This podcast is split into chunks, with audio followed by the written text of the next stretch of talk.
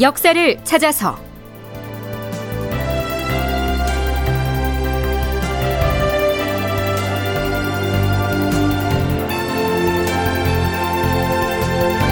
제 1005편. 영의정 유영경.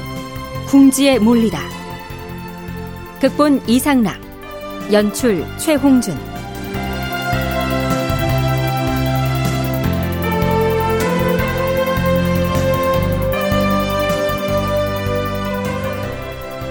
여러분 안녕하십니까?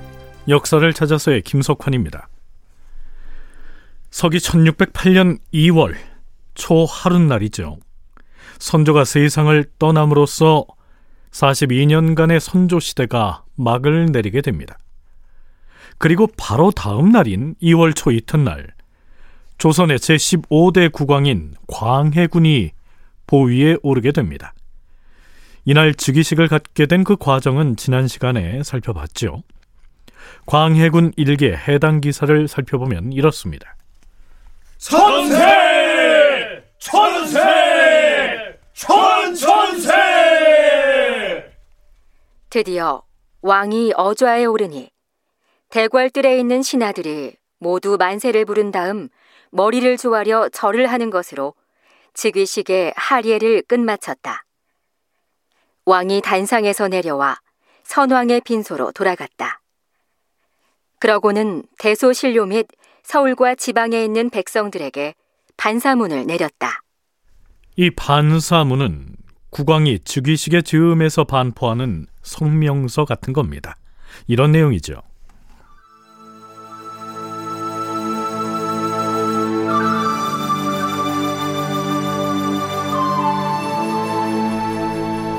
하늘이 큰 재앙을 내려서 나라에 큰 슬픔이 있게 되었으니 우리 백성들은 실로 복록이 없다 할 것이다. 나는 장차 누구를 의지해야 하겠는가? 돌이켜 생각건대 승하하신 대행대왕께서는 학문에 힘쓰기를 항상 민첩하게 하시었고 성품은 나면서부터 성인의 자질을 타고나셨다.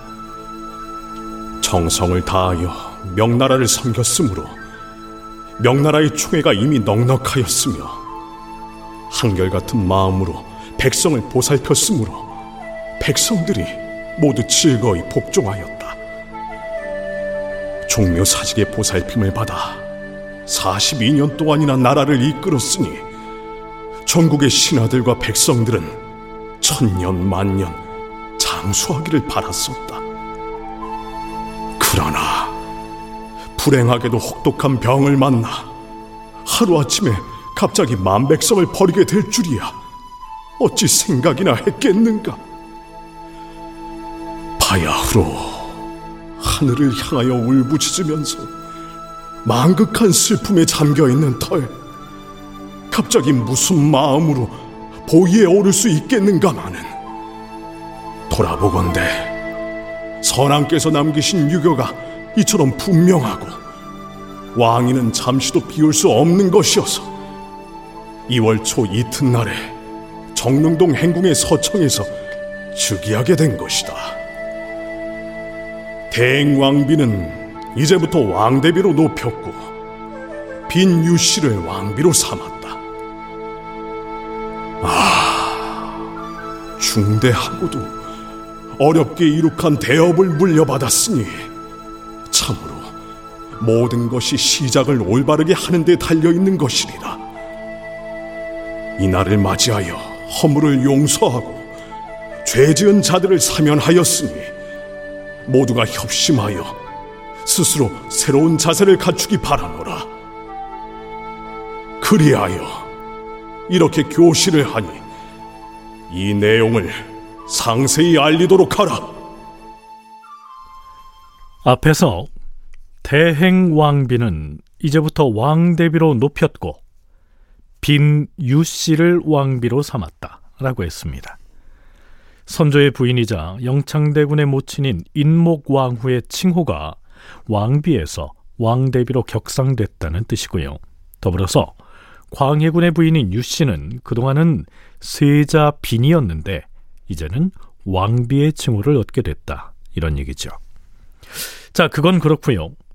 광해군이 반사문의 마지막에 언급한 어렵게 이룩한 대업을 물려받았으니 참으로 모든 것이 시작을 올바르게 하는 데 달려 있는 것이리라. 사람들의 허물은 용서하고 죄 지은 자들은 사면하며 이 대목을 기억할 필요가 있습니다. 광해군은 과연 스스로 만백성 앞에 선포한 대로 국왕으로서의 시작을 올바르게 하고 사람들의 허물을 용서하는 마음으로 출발하게 될까요? 하지만 광해군 앞에 놓인 환경은 녹록지가 않았습니다. 이런 이유 때문에 그랬죠. 비록 명나라 책봉을 못 받았다고 하더라도 16년 동안 엄연히 조선이 세자로 다 존재했기 때문에 그거를 대놓고 반대할 사람은 없었죠. 다만 여기도 속을 들여다보면 영창대군 태어난 직후에 선조 죽기 2년 전 마지막에 요 유당을 중심으로 유영경을 중심으로 해서 어떻게 선조가 광해군을 싫어하는 건 뭐 천하가 다 아는 일이니까 어떻게 선조의 마음을 살살 잘 비위를 맞춰서 영창대군 쪽으로 한번 생각해 볼까? 그렇게 하면 근데 왕조 국가에서 저 사람을 왕으로 바꿔 볼까? 마음을 품는 사람이 존재한다는 게 불씨라는 거예요, 일단은. 그리고 가장 중요한 건 역시 명나라로부터 이제 책봉을 받는 게 급선무인데 세자 때 책봉을 못 받은 이유가 장자도 적자도 아니다. 가장 큰 건 특히 장자가 아니라는 건데 이게 광해군이 즉위했다고 해서 환경이 바뀐 게 아니란 말이에요. 네, 서강대 계승범 교수의 얘기 들어봤습니다. 명나라로부터 세자 책봉을 받지 못한 채 왕위에 올랐고 세자 시절 그의 왕위 계승을 방해했던 유영경 등이 여전히 조정에 포진하고 있는 등 여전히 불씨가 남아 있었다는 얘기입니다.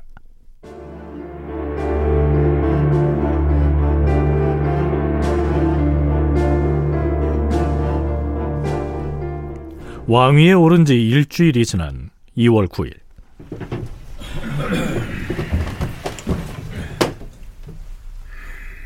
승정원에서 아래옵니다. 경상도에서 상소문 한 통이 올라와 싸웁니다. 음, 상소를 올린 사람은 누구이며 그 내용은 또 무엇인가? 강인이라는 경상도 유생이 올린 것이온데 지금 귀양가 있는 정인홍을 사면하라는 내용이옵니다. 더 자세히 말해보라. 광해군이 즉위하고 나서 처음으로 받은 상소가 정인홍의 사면에 관한 내용이란 점은 시사하는 점이 작지 않습니다. 정인홍은 이런 사람이죠. 정인홍은 임진왜란 때 화의를 주장했다는 죄를 들어서 유성룡을 탄핵하여 파직하게 한 다음 북인 세력인 홍여순, 남이공 등과 함께 권력을 잡았다.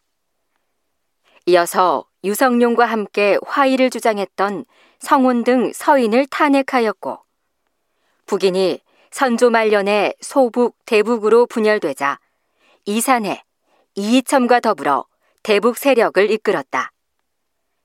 선조의 계비인 인목대비에게서 영창대군이 출생하자 영창대군을 옹립하려는 소북에 대항하여 광해군을 적극 지지하였다.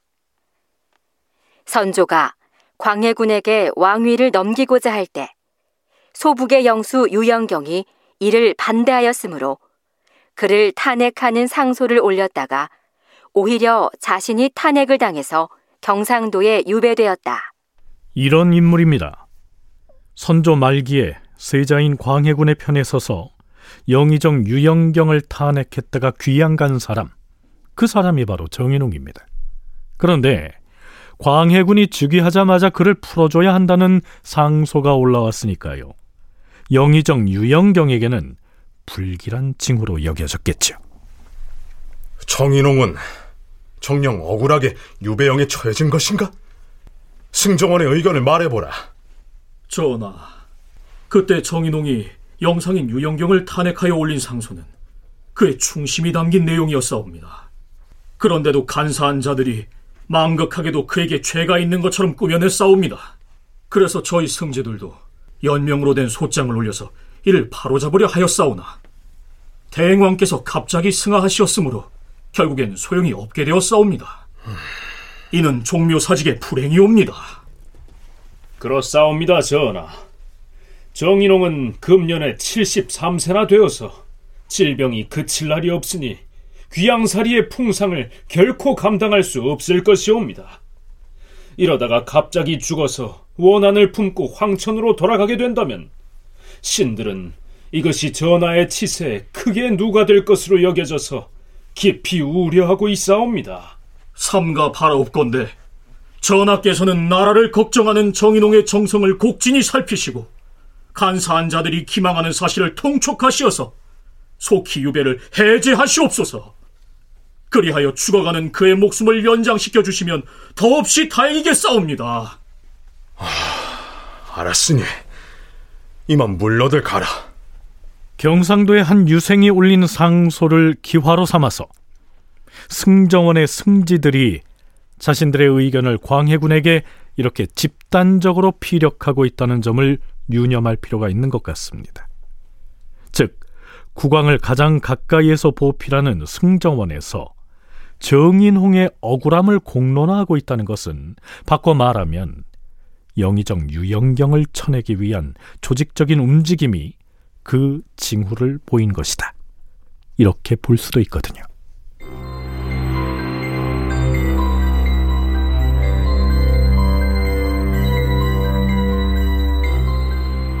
승정원에서 정인홍의 석방을 요구하고 나서 사흘이 지난 2월 12일부터 아닌 게 아니라 영의정 유영경에 대한 탄핵 공세가 파상적으로 이어집니다. 먼저 사간원에서 나서죠.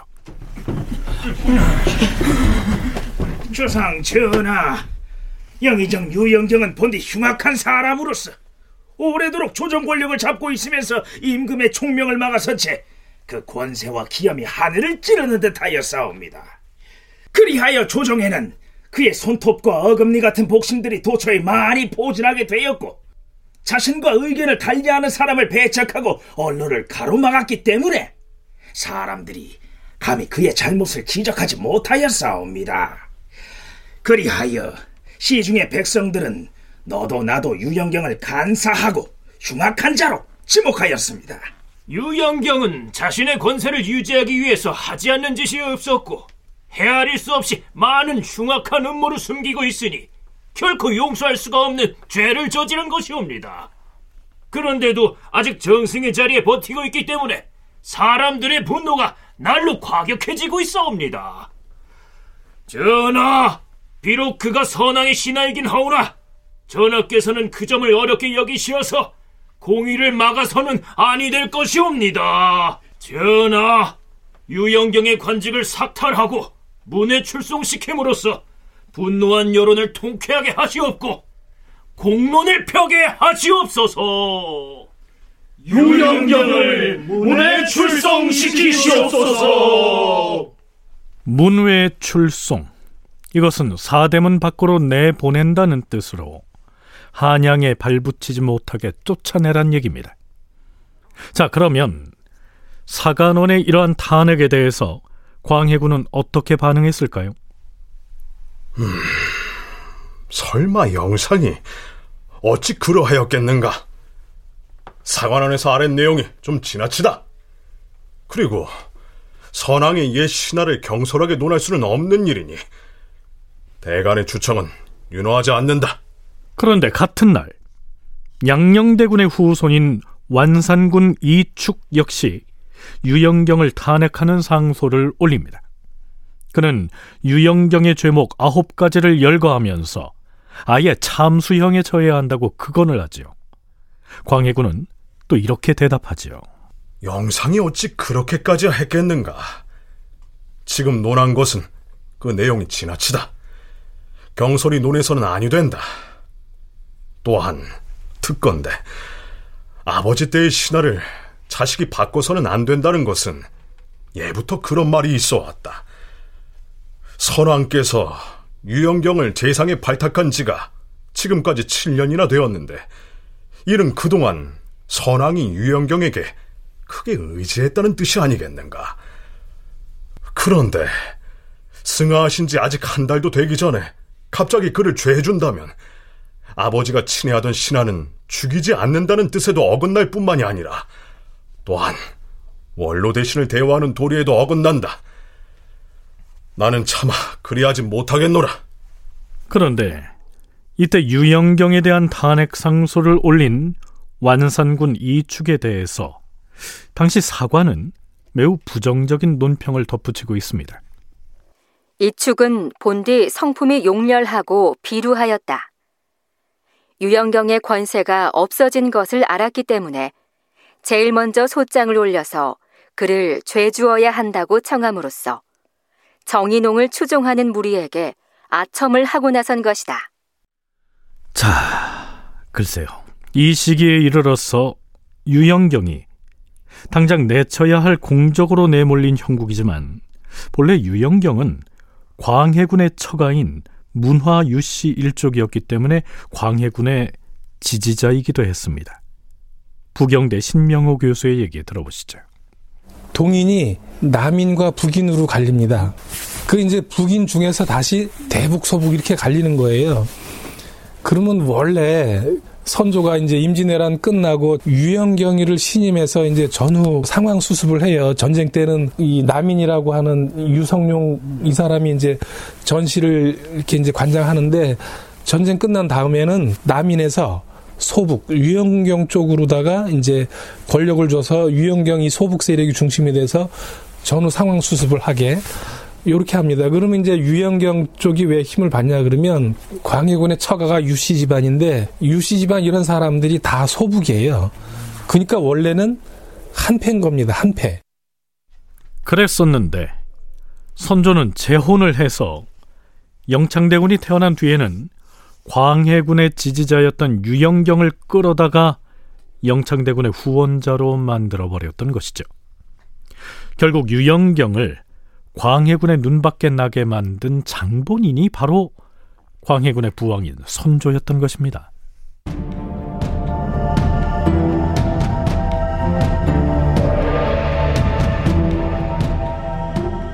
(2월 13일) 이제는 사헌부와 사간원이 양사 합동으로 편전으로 몰려갑니다. 사원부에서 대사헌 김신환, 장령 윤양, 지평 민덕남, 헌납 윤효선, 그리고 사간원에서 정원 이사경과 임장 등이 합계하여 아뢰었다.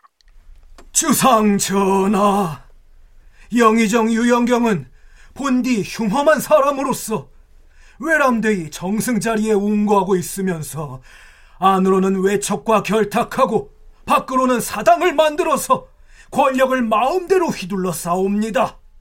그의 권세와 기염은 하늘을 찌를 듯이 치솟았으므로 길 가는 사람들도 모두 그를 간사하고 흉악한 사람으로 지목할 정도였사옵니다. 그렇사옵니다. 그는 마음속에 잔뜩 반대자들을 해치려는 마음을 품고서 임금을 무시하고 국사를 망가뜨렸으니 그 죄는 천지 사이에 용납할 수 없는 것이어서 신들은 다 함께 동분하게 여기고 있사옵니다.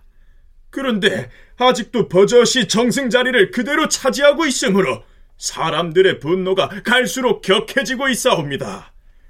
전하, 속히 관직을 삭탈하고 문외 출송시키시옵소서. 유영경의 탄핵이 본물 터지듯 합니다. 그는 과연 어떻게 될까요? 다큐멘터리 역사를 찾아서 다음 시간에 계속하겠습니다.